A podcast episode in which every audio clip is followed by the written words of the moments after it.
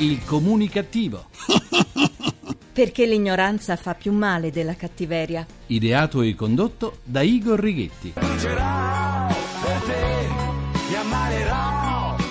Mi ammalerò per te. Grazie della linea a Tiziana Rebichesu, a Barbara Condorelli, alla curatrice di Baobab Maria Teresa Torcia. Buona comunicazione Italia dal vostro comunicativo di fiducia. James Bond. Ma quale James Bond? Igor Righetti, basto e avanzo. Bentornati alla nostra terapia radiofonica di gruppo di sana comunicativa numero 1863 con il 63 col 3. Terapia d'opinione senza peli sulla lingua e neppure nelle orecchie. I detenuti italiani hanno uno strano rapporto con gli arresti domiciliari. Non li sentono come una misura cautelare personale. Pensano che non trovandosi in un carcere possano entrare e uscire a loro piacimento, come se fossero ospiti di un albergo. Questa casa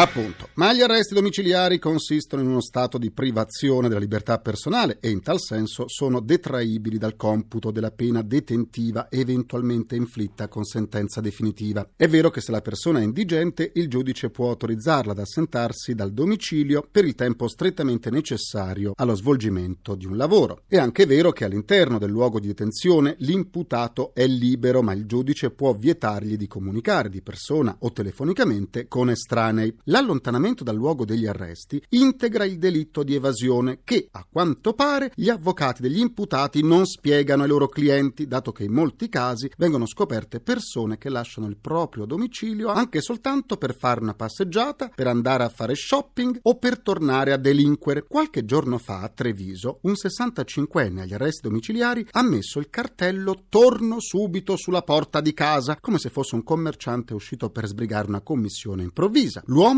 aveva lasciato il proprio appartamento per farsi un giro, come se nulla fosse.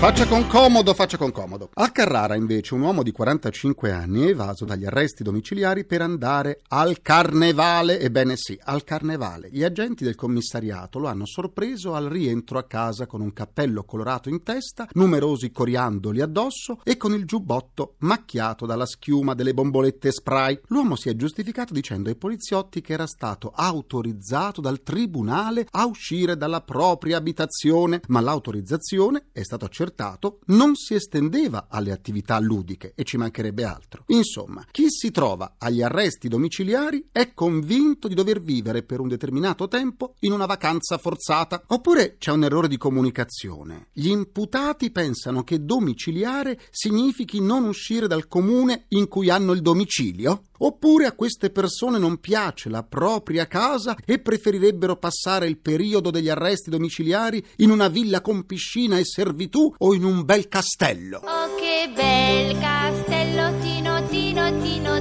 Oh che bel castello Ah, che bel castello! Il problema, a mio avviso, sarebbe risolto con il controllo mediante strumenti elettronici come il famoso braccialetto. Il Viminale ha siglato di recente un nuovo contratto con Telecom da oltre 9 milioni di euro, signore e signori, e dico oltre 9 milioni di euro. Oh mio Dio sì. La gestione è affidata in via esclusiva al Viminale. Il Dipartimento per l'amministrazione penitenziaria lo userebbe, ma a quanto pare, a quanto pare, ben pochi magistrati hanno chiesto finora di applicarlo. Forse perché contrari ai monili? Chissà. Ma allora perché è stato appena siglato un nuovo contratto per oltre 9 milioni di euro se questo servizio non viene usato? Perché il ministro dell'interno Anna Maria Cancellieri non parla con i magistrati? E perché non se ne occupa invece il Ministero della Giustizia? Non mi sembra che questo sia più il tempo delle vacche grasse.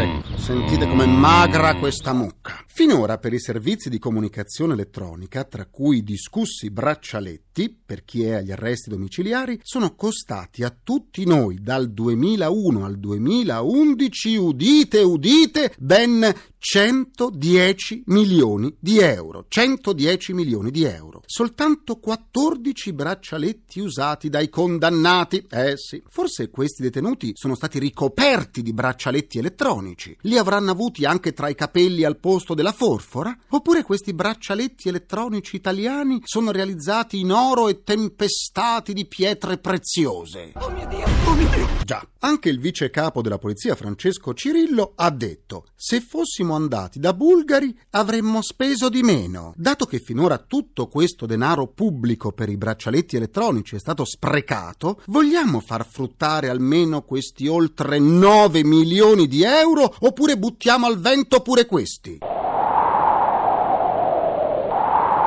E sentite che vento. Eh sì, se queste cose non le diciamo al comunicativo, dove dobbiamo dirle? Eh, continuiamo la terapia con una notizia che farà piacere alla nostra amica Rossella O'Hara. Universalmente riconosciuto come uno dei film più famosi della storia del cinema, Gone with the Wind, Via col vento di Victor Fleming, con Clark Gable e Vivian Leigh, tratto dal romanzo omonimo di Margaret Mitchell, vincitore del premio Pulitzer nel 1937, va in onda su tutte le reti televisive da decenni. Ebbene, qualche giorno fa Rete 4 lo ha mandato in onda in prima serata per la milionesima volta e udite, udite, in termini di ascolto ha battuto Rai 2, Italia 1 e la 7, risultando con oltre l'8% di share la quarta rete più vista. Ma quando te ne sei accorto? Ho letto i dati di ascolto, signora Wara. Mm, Mi sento mancare. Ma no, non faccia così, dovrebbe essere contenta. Dopo 75 anni di repliche, il suo film Via col vento va ancora a gonfie vele, è il caso di dire. In una TV generalista priva di idee e di facce nuove, il pubblico, soprattutto anziano, preferisce rivedere per la milionesima volta un film del paleocinema a un programma becero. Del resto, con Via col vento si allontana per almeno due ore lo spettro della crisi economica che stiamo vivendo. Perché, come dice Rossella O'Hara, signora O'Hara, come dice? Domani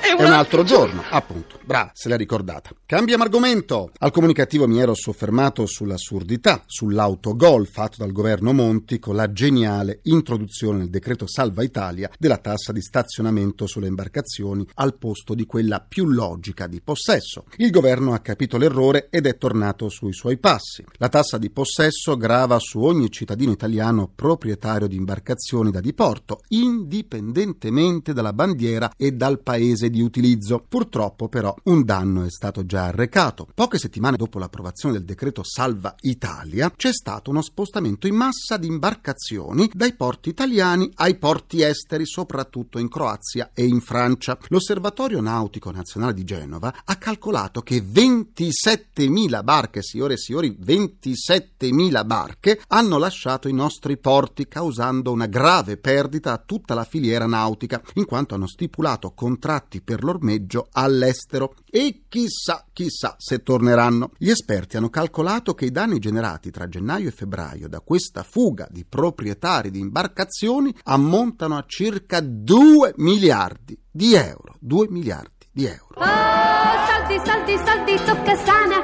di questa quotidiana battaglia della grana perché... Eh sì. Per riascoltare le sedute del comunicativo andate sul sito comunicativo.rai.it dove potrete anche scaricarle in podcast. Vi aspetto anche sulla pagina Facebook del comunicativo, facebook.com slash il comunicativo e su quella Twitter, twitter.com slash Igor Righetti. Parliamo ora di giornalismo e tecnologia, le sfide del futuro. L'Italia è tra i paesi europei uno dei più lenti nell'innovazione tecnologica, ma sia pure a passo ridotto, il web si fa strada, tanto che internet registra l'accesso alla rete di quasi 36 milioni di italiani di età che va dagli 11 ai 74 anni. In aumento la navigazione da cellulare a tablet, con circa 10 milioni di utenti connessi via mobile. L'informazione in rete è senz'altro frammentata, ma anche facilmente divisibile per target. Alcune testate giornalistiche registrano aumenti consistenti di visitatori lettori. In uno scenario così magmatico, sentite com'è magmatico questo scenario, ci si chiede quale possa essere il giornalismo televisivo del futuro. Una domanda che poniamo ai nostri ospiti di oggi. La nostra mascotte precario annuncia l'ingresso del vice direttore del TG1 e responsabile del portale tg1.it Fabrizio Ferragni. Bentornato e buona comunicazione. Buona comunicazione a voi. Il sito internet del TG1 registra il maggior numero di visitatori. Che cos'è che attrae il pubblico? Sembra che ci sia sempre più una richiesta di maggior eh, volume di informazioni, voler essere informati eh, sempre più tempestivamente su tutto, si vuole andare in profondità e laddove forse i servizi radiofonici e televisivi anche hanno la loro completezza, il loro approfondimento, però possono arrivare fino a un certo punto, un maggiore approfondimento di immagini e notizie è utile al telespettatore, al navigatore di web per essere più informato sui fatti che avvengono nel mondo. Alcuni studiosi americani affermano che il 2012 potrebbe essere l'anno dello scoppio della bolla dei social media, con in testa il pubblico di Twitter. Come selezionare nella marea dei contenuti quelli meritevoli di attenzione? Questo problema, secondo me ci si sta ancora attrezzando. Quello che è vero è che sempre più la velocità di questi nuovi media consente di veicolare delle notizie che fino a qualche tempo fa transitavano con altri strumenti di comunicazione. Faccio un esempio, la morte dell'ex Presidente della Repubblica Scalfaro un mese e mezzo fa è transitato Twitter la mattina alle 8. Due ore prima delle agenzie di stampa. Esattamente,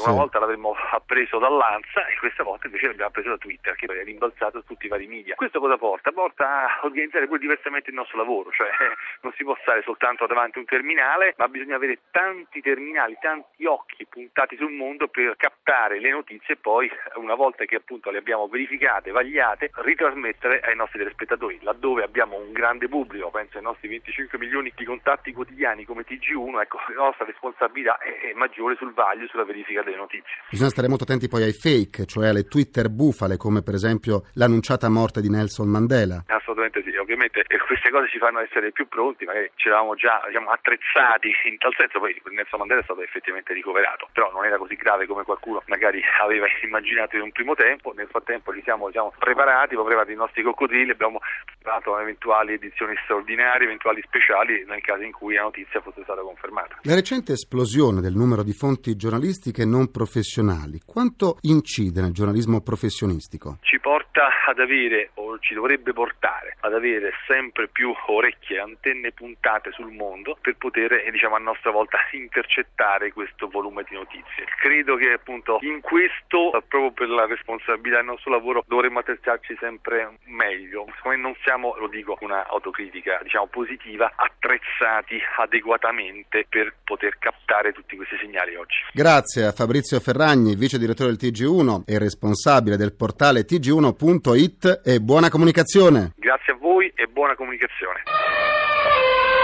Do la buona comunicazione al vice direttore del TG La 7 Andrea Pancani, bentornato. Buona comunicazione a tutti come da antico e nobile slogan. È vero, la 7 si distingue tra i siti della televisione per la sua grande crescita via web. Quali fattori che la determinano? Credo che al di là dell'interesse generale no, che giorno per giorno eh, aumenta nei confronti della rete e quindi dei siti di informazione, la 7 è forza del suo marchio televisivo. Eh, ovviamente tutto questo è stato possibile grazie all'arrivo di Enrico Mentana che ha dato un impulso straordinario, un carburante formidabile eh, alla televisione questo si è riverberato inevitabilmente anche sul sito, ovviamente un sito che è stato curato maggiormente, che ha aumentato l'offerta ma che risente di questi fattori e poi a catena eh, c'è stato un circolo virtuoso e quindi eh, oggi siamo un sito molto visto, molto vista l'informazione televisiva che noi rimandiamo nel sito che vive anche di vita propria diciamo perché offre delle video notizie quotidiane. È curioso che nella settimana, ad esempio, della morte di Lucio Dalla, appunto la notizia della morte di Lucio Dalla sia stata la video notizia, diciamo la news più vista, immediatamente seguita dall'attivista Notava che provocava il carabiniere, quindi due notizie molto popolari. Con la diffusione dell'informazione su internet, come cambia il linguaggio giornalistico? È già cambiato, è sensibilmente cambiato, non fosse che per un motivo. Oggi è difficile che accada qualcosa nel mondo che non si sappia, anche nell'angolo più sperduto, grazie agli smartphone, ai telefonini, Sì. alle macchine fotografiche digitali, cioè sappiamo tutto, diciamo l'intermediazione giornalistica che continua a essere preziosissima, ma per fare selezione, però non esiste più, sono tutti un po' giornalisti del mondo, no? Come si dice. Il famoso Eh, citizen journalism. Assolutamente, Mm. e quindi il linguaggio giornalistico si è dovuto adeguare, a volte anche con delle cadute, nel senso proprio di linguaggio, si è modernizzato sicuramente. Eh, con questo la televisione fa i conti tutti i giorni. La rete offre notizie abbondanti e veloci, ma come la mettiamo con la qualità dell'informazione trasmessa? E a questo punto si lega a quello che dicevamo prima, cioè Eh. il giornalista de- diventa un selezionatore, cioè è il filtro più importante tra quello che accade e quello che la rete offre e quello che sulla rete viene detto e viene postato e appunto i fruitori. Eh, Cioè il ruolo del giornalista che è cambiato e che sta cambiando, peraltro gli stessi operatori dell'informazione questo quasi non, non lo avvertono perché è un cambiamento impercettibile che sta cambiando e ha cambiato i giornalisti e quindi bisogna tener conto di questo, cioè l'informazione sulla rete può essere ottima informazione, penso ai portali appunto di informazione generalista o ai portali specifici, si trovano delle cose straordinarie proprio in piccole nicchie e poi c'è il grande mare di internet della rete dove qui è difficile districarsi, è difficile navigare. Io credo che stanno nascendo che dei siti e dei portali che a loro volta danno delle informazioni per selezionare altri siti e altri portali siano un buon patrimonio. Certo, ci devono essere dietro delle professionalità molto forti. Grazie ad Andrea Pancani, vice direttore del TG La 7 e buona comunicazione. Buona comunicazione a voi.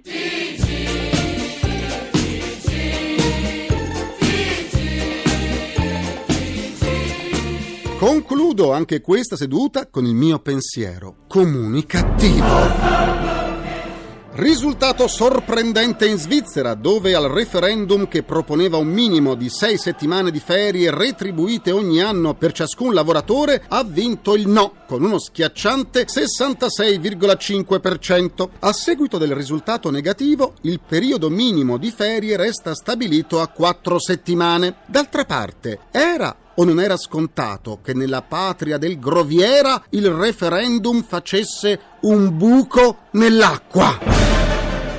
Eh sì. Ringrazio i miei inossidabili complici Vittorio Rapi, Walter Righetti, Carla Pagliai e Massimo Curti. Un ringraziamento a Francesco Arcuri. Alla console. Alla console tra i suoi amici Folletti, c'è sempre lui, il folletto Gianni Fazio. La terapia quotidiana del comunicativo tornerà domani sempre alle 17 e 20 più IVA del 21%, ancora per poco. Buona comunicazione, buona serata dal vostro portatore sano di comunicativeria, Igor Righetti. Grazie, a domani. Il comunicativo.